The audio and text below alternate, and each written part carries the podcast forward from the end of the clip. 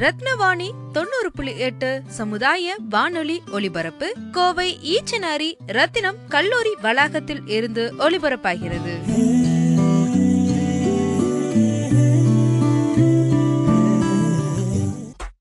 ரத்தின வாணி தொண்ணூறு புள்ளி எட்டு சமுதாய வானொலியில் ரத்தின நேரம். ரத்னவாணி தொண்ணூறு புள்ளி எட்டு சமுதாய வானொலி. கவர்மெண்ட் ஆஃப் இந்தியா மற்றும் கொசிமா இணைந்து நடத்திய M S M E expo two thousand seventeen industrial exhibition December மாதம் பதினைந்து மற்றும் பதினாறாம் தேதி பீலமேடு ஸ்ரீ பத்மாவதி அம்மாள் கல்ச்சரல் சென்டரில் நடைபெற்ற இண்டஸ்ட்ரியல் எக்ஸிபிஷன் பற்றி ரத்னவாணியின் ஒளிப்பதிவு. இந்த நிகழ்ச்சியினுடைய தாய்வான நிகழ்வு ஒரு விவசாய குடும்பத்திலே இருந்து தன்னுடைய வாழ்க்கையை தொடங்கி திருப்பூரிலே ஒரு தொழில் முனைவோராகவும் தமிழக அரசியல் வரலாற்றிலே பாஜக பாஜகவினுடைய ஒரு மிகப்பெரிய பங்காக தமிழகத்தினுடைய தலைவராகவும் கோவை நாடாளுமன்ற உறுப்பினராகவும் தற்போது காயர் போர்டு சேர்மனாகவும் இன்று உலகத்திற்கே இந்தியாவை ஒரு மிகப்பெரிய வல்லரசு நாடாக எடுத்துக்கொண்டு செல்ல வேண்டும் என்கின்ற ஒரு மாபெரும் முனைப்போடு செயல்பட்டுக் கொண்டிருக்கின்ற பாரத பிரதமர் திருமிகு நரேந்திர மோடி அவர்களுடைய கொங்கு மண்டலத்தினுடைய பாஜகவினுடைய நம்பிக்கை நட்சத்திரமாகவும் விளங்கிக் கொண்டிருக்கின்ற எங்களுக்கெல்லாம் வழிகாட்டியாக இருந்து கொண்டிருக்கின்ற திரு சிபிஆர்ஜி அவர்களை சிறப்புரை ஆற்றுவதற்காக கொசீமாவின் சார்பாகவும் எம்எஸ்எம்இடியை கோயம்புத்தூரின் சார்பாகவும் அன்போடு அழைக்கின்றோம். எவ்வளவு தரமாய்ந்த பொருள்களை நாம் உற்பத்தி செய்கிறோமோ அவ்வளவு எளிதாக நம்முடைய பொருளினுடைய விற்பனையை உயர்த்த முடியும்.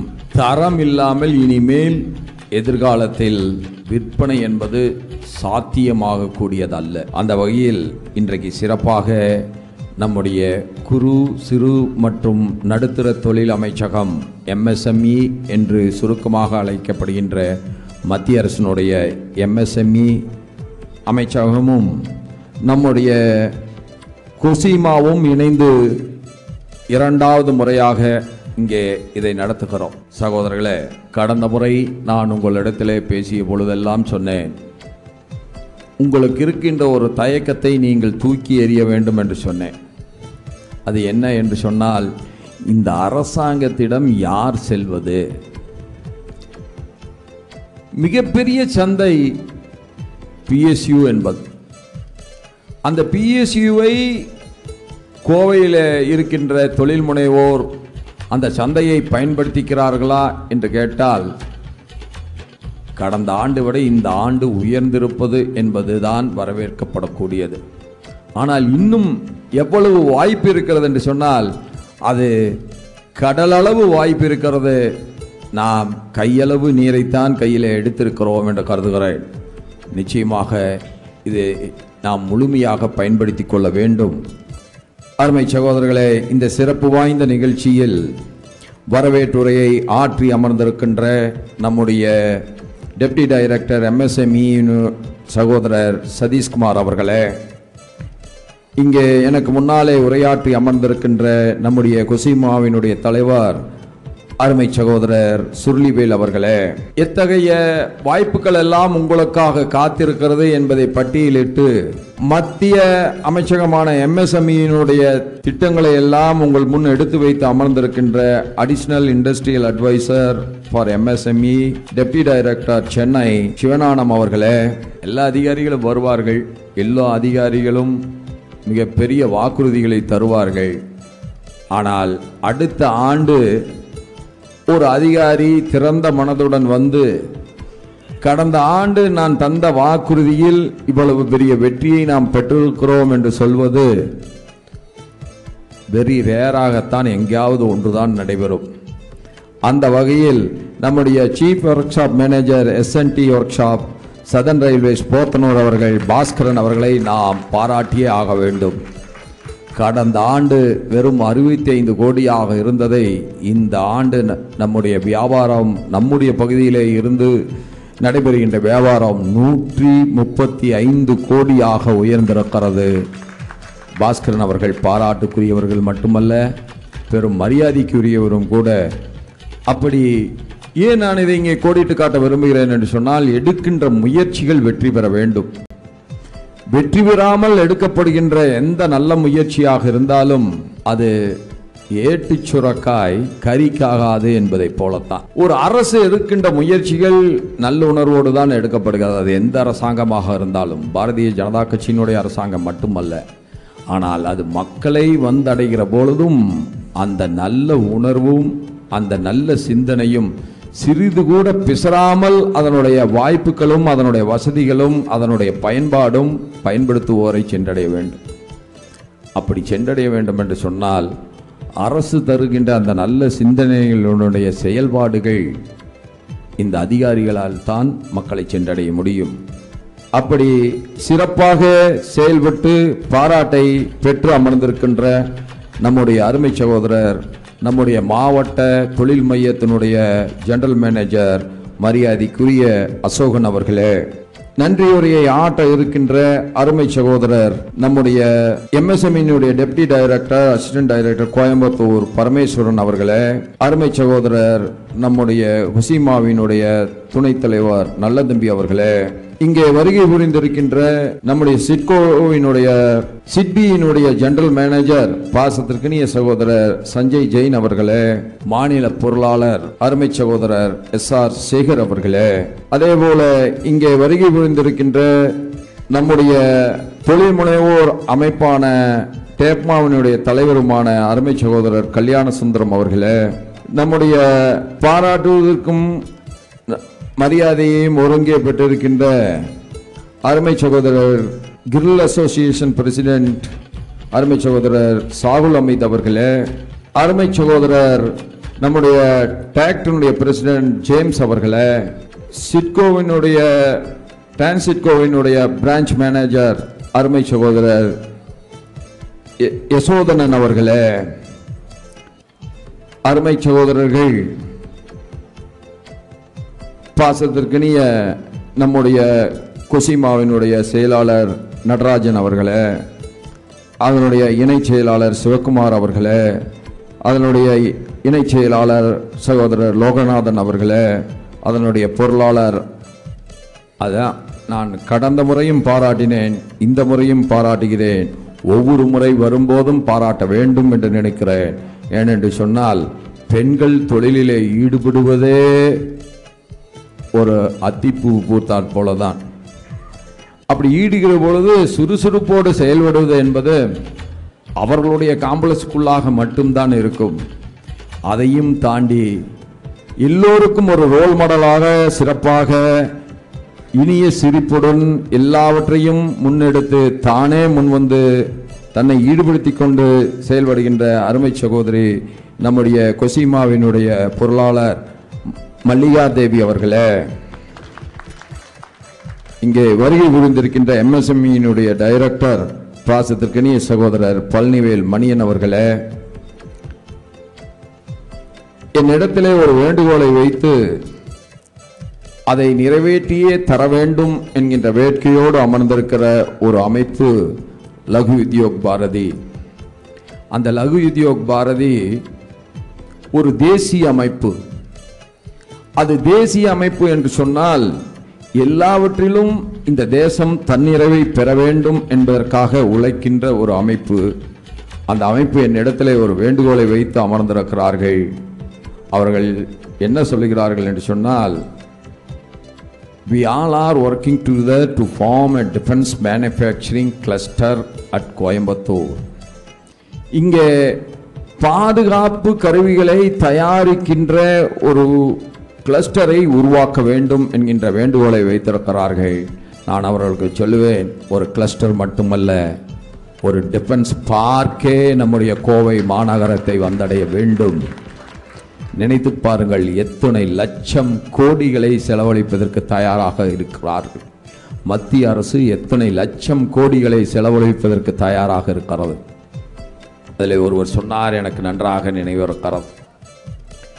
இது தனியாருக்கும் பங்களிப்பும் இருக்க வேண்டும் என்று இந்த அரசாங்கம் முடிவெடுத்த போது ஒருவர் சொன்னார் இவர்கள் நம்முடைய இராணுவ ரகசியங்களை விற்பதற்கு தயாராகிவிட்டார்கள்.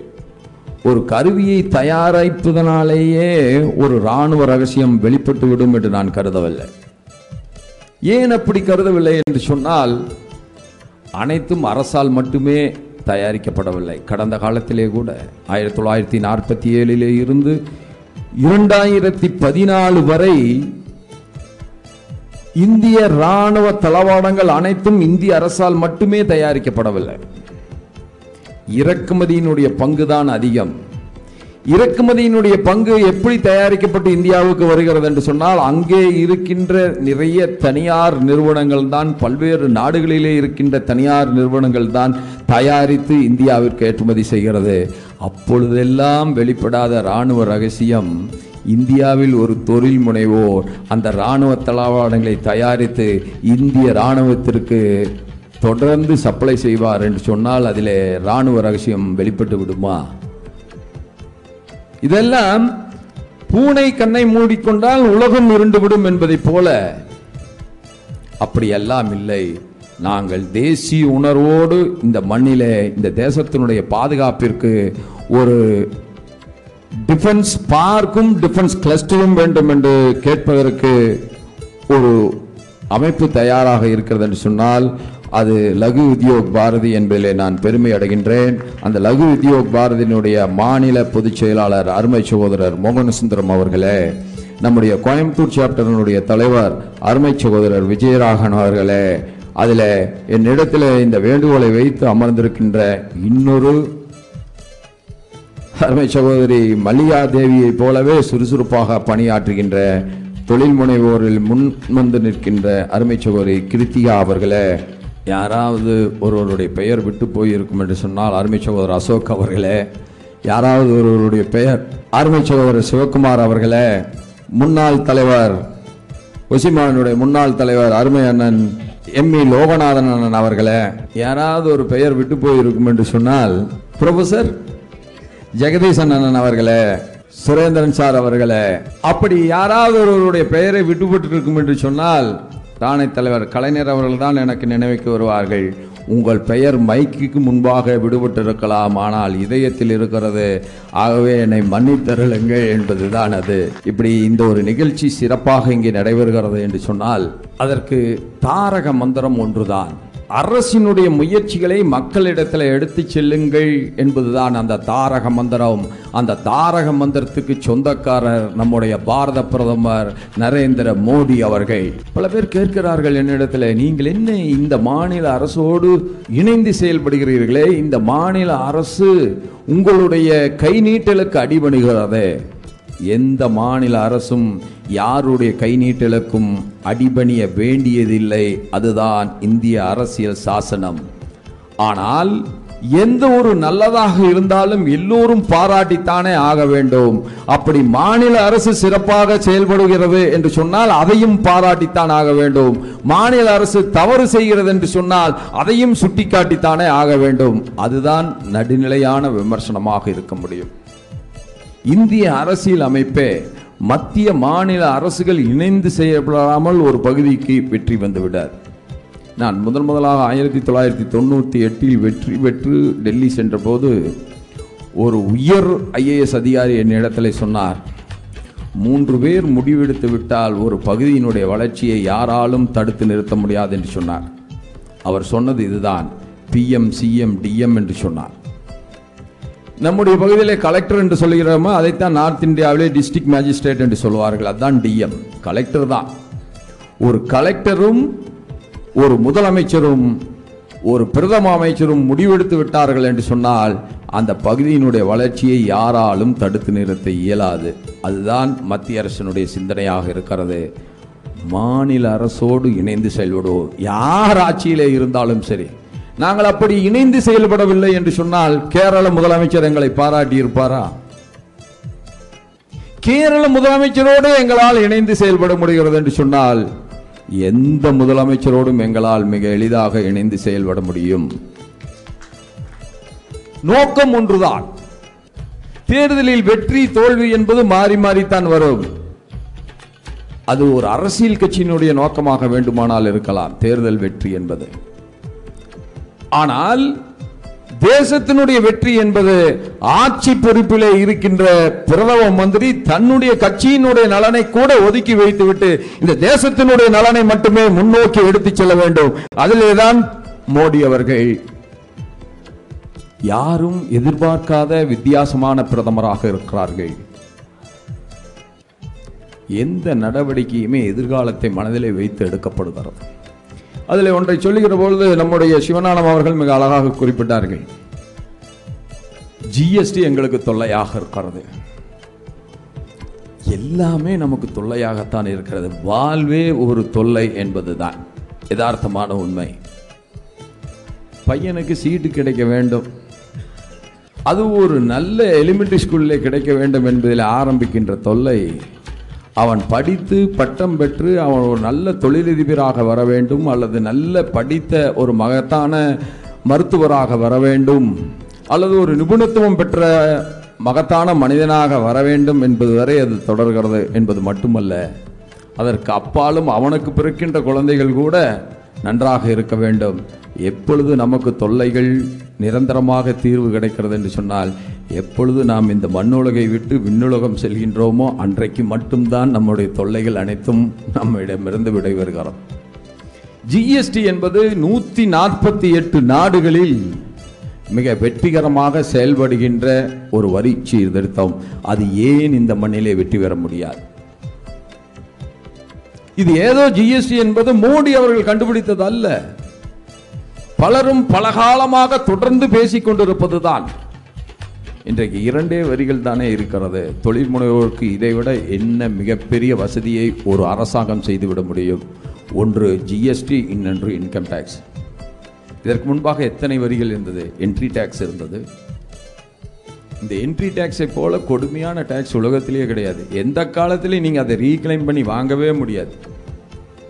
நானே பல லட்சங்களை இழந்திருக்கிறேன். பங்களாதேஷ்க்கு எக்ஸ்போர்ட் செய்யும் போதெல்லாம் என்ட்ரி டேக்ஸ் ஒன்று ஒன்றை போடுவார்கள். அது ஒரு சதவீதத்தை எடுத்துக்கொள்வார்கள் அதை மறந்தே போனோம். ஏன்னா யாரும் எக்ஸ்போர்ட்னாலும் கிளைம் பண்ணி வாங்கவே முடியாது. அந்த மேற்கு வங்க அரசிடமிருந்து அந்த கல்கத்தா நிர்வாகத்திடமிருந்து யாராலும் இதுவரை எத்தனையோ பேர் முயற்சி செய்தார்கள். ஒருவராலும் வாங்க முடியவில்லை. இம்போர்ட் டியூட்டி இருந்தது எக்ஸைஸ் டியூட்டி இருந்தது அதில் சர்வீஸ் டேக்ஸ் இருந்தது அத்தூணி சேல்ஸ் டேக்ஸ் இருந்தது வேட் இருந்தது எத்தனை இருந்ததோ அத்தனையும் ஒரு நொடிப்பொழுதில் போய்விட்டது. அது மட்டுமல்ல சகோதரர்களே ஒரே இரவில் அத்துணை செக் போஸ்ட்டுகளையும் காலி செய்த ஒரு மகத்தான மனிதனாக நம்முடைய பாரத பிரதமர் இருக்கிறார். கஷ்டம்தான். இந்த கஷ்டத்தை சொல்லுகிற பொழுது எனக்கு ஒன்று தான் நினைவுக்கு வருகிறது. முதல் முதலாக அப்போ தான் டிஎஸ்பி தான். திருப்பூரில் வந்து கமிஷனர் கிடையாது அசிஸ்டன்ட் கமிஷனர் கிடையாது யாரும் கிடையாது. டிஎஸ்பி தான் பெரிய போலீஸ் அதிகாரி. அப்பொழுது அது மாவட்டமாக கூட மாறவில்லை. அந்த டிஎஸ்பி ஒரு முடிவு எடுத்தார். டிராஃபிக் பெருகிட்டே போகுது அதனால சிக்னல் வைக்கலான்னு சொன்னார். ஒரு முந்நூறு கோடி ஐநூறு கோடிக்கு எக்ஸ்போர்ட் பண்ணிட்டு இருக்கிற பெரிய பெரிய எக்ஸ்போர்ட்டர்கள் கூட சொன்னார்கள் இது தேவையற்றது திருப்பூருக்கு இது ஒத்து வராது. தேவையில்லாமல் ஒவ்வொரு இடத்திலும் நின்று நின்று செல்வதால் நேரம் விரயமாகிறது. அது எப்படியா? உலகத்தில் எல்லா இடத்துலையும் சிக்னல் ஒர்க் அவுட் ஆகுது. அந்த டிஎஸ்பி கேட்ட ஒரே கேள்வி இதுதான். உலகம் முழுவதும் ஒர்க் அவுட் ஆகிற அந்த சிக்னல் மும்பாயிலே ஒர்க் அவுட் ஆகிற அந்த சிக்னல் சென்னையிலே ஒர்க் அவுட் ஆகி கொண்டிருக்கின்ற அந்த சிக்னல் கோயம்புத்தூரிலே ஒர்க் அவுட் ஆகி கொண்டிருக்கிற அந்த சிக்னல் திருப்பூருக்கு மட்டும் ஏன் ஏன் ஒர்க் அவுட் ஆகாதுன்னு கேட்டார். ஒன்றே ஒன்று தான் பழக்கம் இல்லாதது தான் காரணமே தவிர அந்த சிஸ்டத்தில் கோளாறு இல்லை. அதுபோல் தான் ஜிஎஸ்டி ஒரு புதிதாக எது வந்தாலும் அது சிறிது சிரமமாக இருக்கும். ஏன் என்று கேட்டால் நமக்கு அதை தெரியாது. இப்போ நம்மகிட்டயே ஒரு ஃபோனை கொடுக்குறாங்க. அந்த ஃபோனில் பேசுவதற்கு நமக்கு தெரிகிறது மெசேஜ் அனுப்புவதற்கு தெரிகிறது வாட்ஸ்அப் ஓப்பன் பண்ண தெரிகிறது க்ளோஸ் பண்ண தருகிறது. ஆனால் நம்மை விட ஒரு நாற்பது ஆண்டு காலம் வயது நாற்பது வயது குறைவாக இருக்கின்ற இருபது வயது இளைஞனிடத்தில் கொடுத்தால் அவன் அதை என்னென்னலாம் இருக்கிறது என்பதை ஒரு நொடி பொழுதிலே வெளிக்கொண்டு வருகிறார். இதற்கு என்ன காரணம்? நாம் படிக்கும்போது கம்ப்யூட்டர் பார்த்ததில்லை. நான் படிக்கிற போது டிவியை பார்த்ததில்லை. நான் படிக்கிற போது செல்ஃபோன் என்று இருக்கும் வரும் என்று கூட தெரியாது. அவ்வளவு முன்னேற்றம் இன்றைக்கு வந்திருக்கிறது. அன்றைக்கு கம்ப்யூட்டர்னால ஏதோ ஒரு பெரிய ஹாலில் வச்சுருப்பான் அதை ஏசி ரூமில் வச்சுருப்பான். அதை பற்றி எத்தனையோ சொல்லுவார்கள் அது கேட்கிற பொழுதே நாம் எந்த காலத்திலையும் கம்ப்யூட்டரை பயன்படுத்த முடியாது என்கின்ற எண்ணம் தான் நமக்கு வரும். ஆனால் இன்றைக்கு கம்ப்யூட்டர் நம்முடைய லேப்டாப்பாக நம்முடைய பைக்குள்ளாக வந்துவிட்டது. நான் இதை ஏன் இங்கே குறிப்பிடுகிறேன் என்று சொன்னால் மாறி வருகிற விஞ்ஞானத்திற்கேற்ப நம்மை தயாரித்துக் கொள்வதுதான் வெற்றி பெறுவதற்கான வழி. அந்த வகையில் தான் ஜிஎஸ்டியில் எத்தனையோ குறைபாடுகள் இருக்கலாம். எந்த புதிய சட்டத்தை கொண்டு வருகிற பொழுதும் புதிய ஒரு சீர்திருத்தத்தை கொண்டு வருகிற பொழுதும் சில நடைமுறை சிக்கல்கள் இருக்கும். அதை கேட்பதற்குத்தான் மோடி அவர்கள் ஒம்பது தேசிய ஜிஎஸ்டி கவுன்சில்களை உருவாக்கி இருக்கிறார். காயருக்கு பாய்க்கு கூட இருபத்தெட்டு பர்சன்ட் தான் இருந்தது. பாய் பின்னுகிறார்கள் அல்லவா? அந்த மேட்டுக்கு இருபத்தெட்டு சதவீதம் இருந்தது. நாம் பேசினோம். இப்பொழுது ஐந்து சதவீதம் தான். கல்யாண சுந்தரத்துக்கு நன்றாக தெரியும். நம்ம ஆளுக நம்ம கிரைண்டருக்கு எங்கே வந்துட போதும்னு கம்முன்னு விட்டாங்க. எதெல்லாம் ரெப்ரசன்ட் ஆகலையோ அது வந்து ஆட்டோமேட்டிக்காக இருபத்தெட்டு பர்சன்ட்டுக்கு போயிருங்கிறது தான். நம்ம வெட் கிரைண்டருக்கு இருபத்தெண்டு பர்சன்ட் போட்டது அப்படித்தான். பேசினோம் அது பனிரெண்டாக குறைந்திருக்கிறது. சகோதரர்களை மீண்டும் பாதிப்போம் மீண்டும் போராடுவோம். அவர்களிடத்தில் நாம் எடுத்து வைப்போம். அதை ஐந்து சதவீதமாக நிச்சயமாக குறைத்து காட்டும். அப்படி எதை செய்தாலும் அதில் ஒரு முத்திரையை பதிக்க வேண்டும் என்கின்ற உணர்வு நமக்குள்ளாக இருக்கிற பொழுது வெற்றி நிச்சயம். நான் கயிறு வாரிய சேர்மனாக நியமிக்கப்பட்ட போது கயிறை பற்றி எனக்கு இரண்டே இரண்டு தான் தெரியும். ஒன்று சிறு வயதில் கிணற்றில் இருந்து தண்ணீர் இறைப்புகிற பொழுது பார்த்த அந்த வடக்கயிறு தெரியும். அதற்கு அடுத்து கயிறை எங்கே பார்த்திருக்கிறோம் என்று சொன்னால் தேர் இழுப்பதற்கு பயன்படுத்துகின்ற கயிறை பார்த்திருக்கிறோம். வேற எதற்கும் கயிறு பயன்படும் என்று நமக்கு தெரியாது. நான் பொறுப்பேற்றுக் கொள்கிற பொழுது வெறும் ஆயிரத்தி அறுநூத்தி முப்பத்தி ஒரு கோடியாகத்தான் இருந்தது. இன்றைக்கு அதனுடைய ஏற்றுமதி இன்றைய அளவில் அதனுடைய ஏற்றுமதி மூவாயிரம் கோடியாக உயர்ந்திருக்கிறது சகோதரர்களே. இந்த தொழிலை நவீனப்படுத்த வேண்டும் என்று நாங்கள் எடுக்கின்ற முயற்சிகள் அளப்பரியது. ஒரு spinning system sophisticated spinning system இந்த கயிறு தொழிலுக்கு இல்லை. எம்ஜிஆர் டீம்டு யூனிவர்சிட்டியோடும் நம்முடைய எல்எம்டபிள்யூயோடும் இணைந்து இதில் எல்எம்டபிள்யூ நான் பாராட்டியே ஆக வேண்டும். அவர்கள் ஒரு பைசா கூட கயிறு வாரியத்திடமிருந்து வாங்கிக் கொள்ளாமல் தங்களுடைய அத்துணை எக்ஸ்பர்டைசைஸையும் தருவதற்கு தயாராக இருக்கிறார்கள். இதெல்லாம் நம்முடைய அணுகுமுறையால் வந்ததுதான். இந்த தொழிலை நவீனமயமாக்க வேண்டும் என்பதற்காக ஒரு புதிய முயற்சியாக அத்துணை மிஷினரிகளுக்கும் இருபத்தைந்து சதவீத மானியத்தை தருவதற்கு நம்முடைய எம்எஸ்எம்இ மினி அமைச்சகம் முன் வந்திருக்கிறது இந்த தொழிலை நவீனப்படுத்துவதற்கு. ஏனென்று சொன்னால் இந்த தொழில் நடந்து கொண்டிருக்கின்ற இடத்துக்கு சென்றீர்கள் என்று சொன்னால் அங்கே பறக்கின்ற டஸ்ட்டு அந்த ஒர்க்கிங் என்வரான்மெண்ட் வந்து மிகவும் மோசமாக இருக்கிறது. இந்த தொழிலை நவீனமயமாக்க வேண்டும். அங்கே வேலை பார்க்கின்ற தொழிலாளர்கள் அந்த தொழில் சுற்றுப்புற சூழ்நிலையை பாதுகாக்கிற விதமாக இருக்க வேண்டும். அவர்களுக்கு ஒரு வியாதி வந்து விடக்கூடாது. அதற்காக நவீனமயமாக்குவதற்கு நம்முடைய மத்திய எம்எஸ்எம்இ அமைச்சரவை இருபத்தி ஐந்து சதவீதத்தை மானியமாக வழங்க தயாராக இருக்கிறோம். அந்த இருபத்தி ஐந்து சதவீத மானியம் என்பது அப்பர் லிமிட் எவ்வளவு என்று கேட்டீங்கன்னால் இரண்டரை கோடி இரண்டரை கோடி ரூபாய். நீங்கள் பத்து கோடி ரூபாய் இன்வெஸ்ட்மெண்ட் செய்கிறீர்கள் என்று சொன்னால் உங்களுக்கு இரண்டரை கோடியை மானியமாக தழங்குவதற்கு நாங்கள் தயாராக இருக்கிறோம். ஏறத்தாழ வாரந்தோறும் இரண்டு கோடி ரூபாய் மானியத்தை நாங்கள் வழங்கி கொண்டு இருக்கிறோம் சிறு தொழில் முனைவோரிலே இருந்து நான்கு லட்சம் ரூபாய் ஒருவருக்கு என்று சொன்னால் அதே போல. அதே போல இஎம்டிஏ என்று சொல்லப்படுகின்ற எக்ஸ்போர்ட் மார்க்கெட்டிங் ஃபைனான்சியல் அசிஸ்டன்ஸ் இதெல்லாம் நாங்கள் தொடர்ந்து எப்படி இருந்தாலும் வாரத்தில் மாதத்தில் ஒரு மூன்று கோடி ரூபாய் தொடர்ந்து நாங்கள் மானியம் வழங்கி கொண்டிருக்கிறோம்.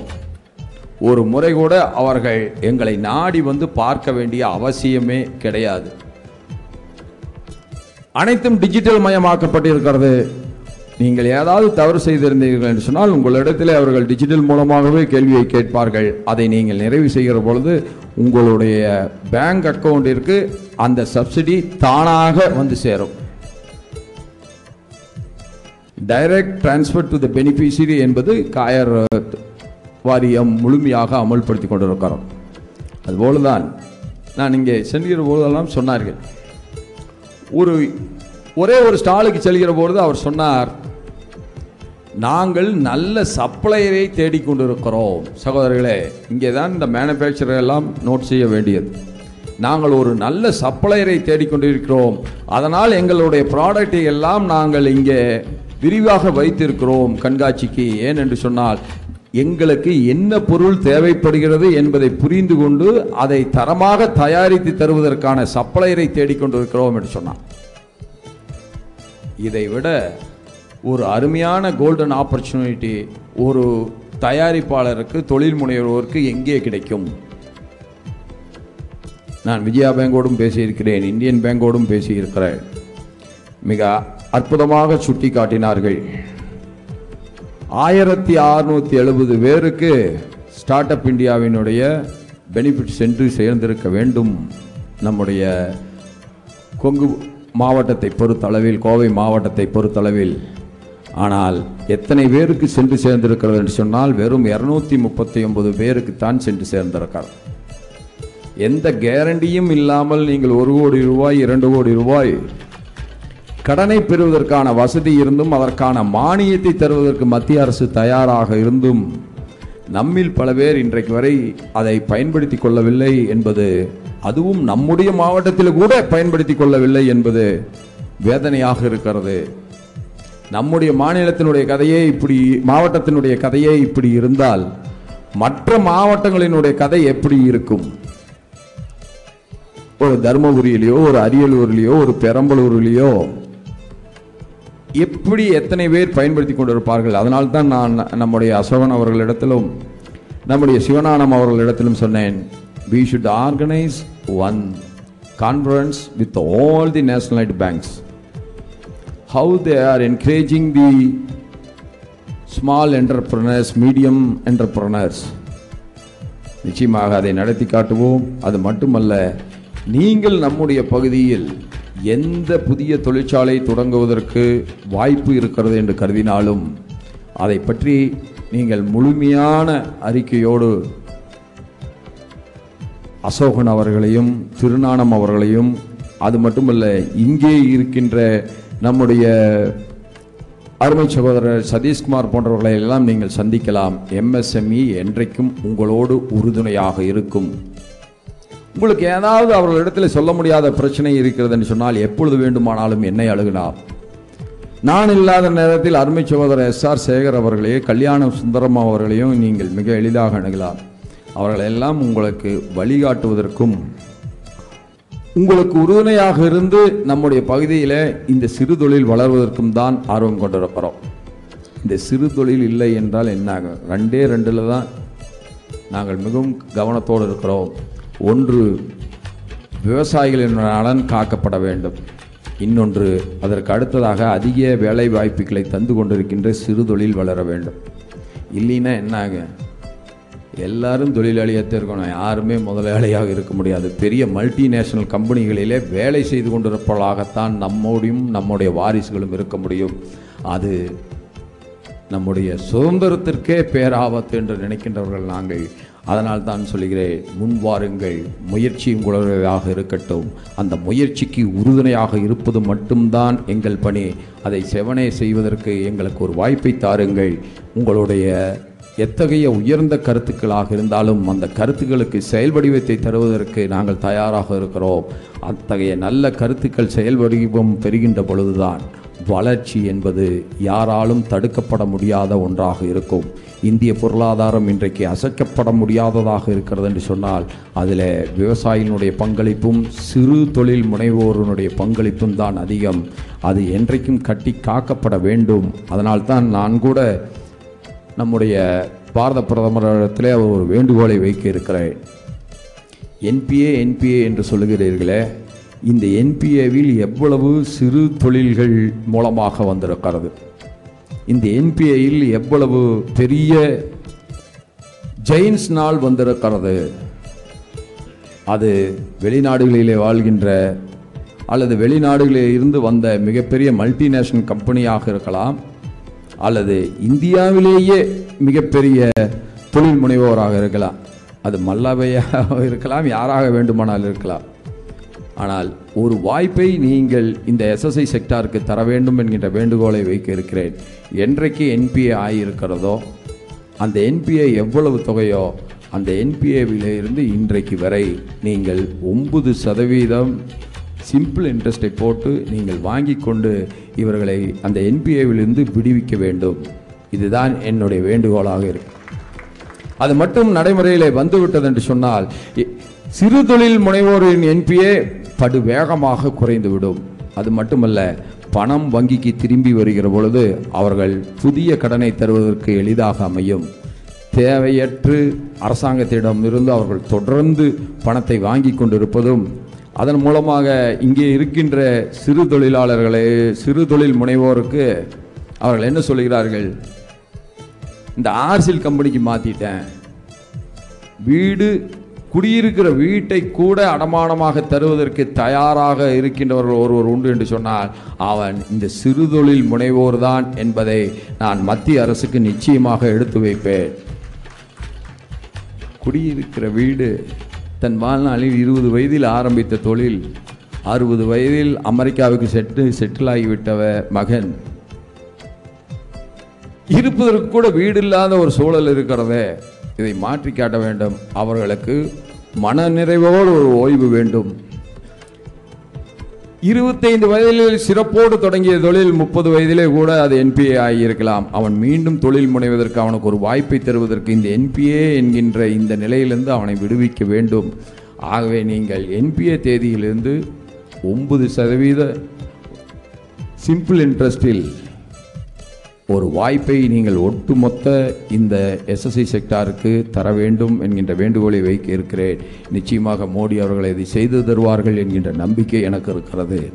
ஓடி ஓடி உழைத்தவன் இருப்பதையெல்லாம் வங்கியிடம் இழந்துவிட்டு வீடு செல்ல வேண்டும் அல்லது அவன் தன்னுடைய எஞ்சிய வாழ்நாட்களை கஷ்டத்தில் மட்டுமே கழிக்க வேண்டும் என்பது நியாயமான உணர்வாக இருக்காது என்பதை நான் புரிந்து கொண்டிருக்கிறேன். நிச்சயமாக மோடி அவர்களும் இந்த மத்திய அரசும் அதை கனிவோடு கவனிக்கும் என்று நான் கருதுகிறேன். அது மட்டுமல்ல சகோதரர்களே நான் ஏற்கனவே சொன்னதைப் போல இந்த டிஃபென்ஸ் பார்க் மட்டும் இங்கே வரும் என்று சொன்னால் பல லட்சம் கோடிக்கான வியாபாரம் இந்த மணியிலே பெறும். பேசுகிற போது சொன்னார் how to decentralise the industry என்பதை பற்றி அழகாக நம்முடைய சகோதரர் அவர்கள் முன்வைத்தார்கள். அப்படி நீங்கள் ஒரு பத்து பேர் சேர்ந்து ஒவ்வொரு வேலையும் நான் செய்து கொள்கிறேன். ஒருத்தர் ஃபவுண்டரி என்று சொன்னால் இன்னொருத்தர் டர்னிங் என்று சொன்னால் இன்னொருத்தர் அதை அசம்பிளிங் என்று சொன்னால் நீங்கள் அனைவரும் இணைந்து பணியாற்றுங்கள். அப்படி இணைந்து பணியாற்றுவதிலே உங்களுடைய பொருளினுடைய தரத்தை நீங்கள் நிர்ணயம் செய்வதற்கு எல்லோரும் எல்லா விதமான டெஸ்ட் எக்யூப்மெண்ட்டை வாங்கி வைக்க வேண்டும் என்பது வீண் செலவு என்று நான் கருதுகிறேன். ஒரு காமன் ஃபெசிலிட்டி சென்டரை உருவாக்குங்கள். அதுக்கு மானியம் எழுபத்தைந்து சதவீதத்தை நம்முடைய எம்எஸ்எம்இ தருவதற்கு தயாராக இருக்கிறது. அதை நீங்கள் பயன்படுத்தி கொள்ளுங்கள். ஒசிமாவை நான் கேட்பதெல்லாம் ஒன்றுதான். ஒரு காமன் ஃபெசிலிட்டி சென்டரை நீங்கள் அமைத்து கொள்ளுங்கள். நீங்கள் கூட சொல்கிறீர்கள் நாற்பது ஏக்கரா வாங்கிவிட்டோம் இன்னொரு பத்து ஏக்கரா வாங்கிவிட்டோம் என்று சொன்னால் எங்களுடைய தொழிற்பேட்டை ஐம்பது ஏக்கராவிலே வருகிறது என்று சொல்கிறீர்கள். அதிலே கூட ஒரு ஏக்கராவில் ஒரு காமன் ஃபெசிலிட்டி சென்டரை உருவாக்குங்கள். அது எல்லோருக்கும் பயன்படட்டும் நம்முடைய தரம் உயரட்டும். அதைத்தான் நான் அசோகன் அவர்களிடத்திலும் திருநாணம் அவர்களிடத்திலும் பேசுகின்ற போது சொன்னேன். இன்றைக்கு கூட ஜெர்மனியினுடைய பொருளாதாரமும் ஜப்பானினுடைய பொருளாதாரமும் உலக அரங்கில் போட்டி போட முடிகிறது என்று சொன்னால் the decentralisation of industry with proper quality standards ஒருவர் ஒன்றை தயாரிக்கிறார் என்று சொன்னால் அதிலேயே அவர் தொடர்ந்து தன்னுடைய முழு கவனத்தையும் செலுத்துகிற பொழுது அது காம்படிட்டிவாகவும் இருக்கிறது தரத்தில் உயர்ந்ததாகவும் இருக்கிறது. தரத்தில் உயர்வது என்பது விலையை உயர்த்தும் என்பது ஒரு அளவுக்குத்தான் உண்மை. அதே போல தரத்தை குறைப்பது என்பதும் விலையை மிக மிக குறைத்துவிடும் என்று நினைப்பதும் ஓரளவுக்குத்தான் உண்மை. எது வெற்றி பெறும் என்று சொன்னால் சரியான விலையில் அந்த விலைக்குரிய சரியான தரம். பத்து ரூபாய்க்கு ஒரு பொருளை விற்கிறோம் என்று சொன்னால் அந்த பத்து ரூபாய்க்கு உலகத்தில் எந்த மூளைக்கு சென்றாலும் நம்முடைய பொருளினுடைய தரத்தை காட்டிலும் சிறந்த தரம் வாய்ந்த பொருளை அவனால் வாங்க முடியாது என்பதுதான் சரியான பிஸ்னஸ் பாலிசியாக இருக்க முடியும். நூறு ரூபாய் பொருளை நம்மால் ஐம்பது ரூபாய்க்கு தர முடியுமா என்றால் முடியாது.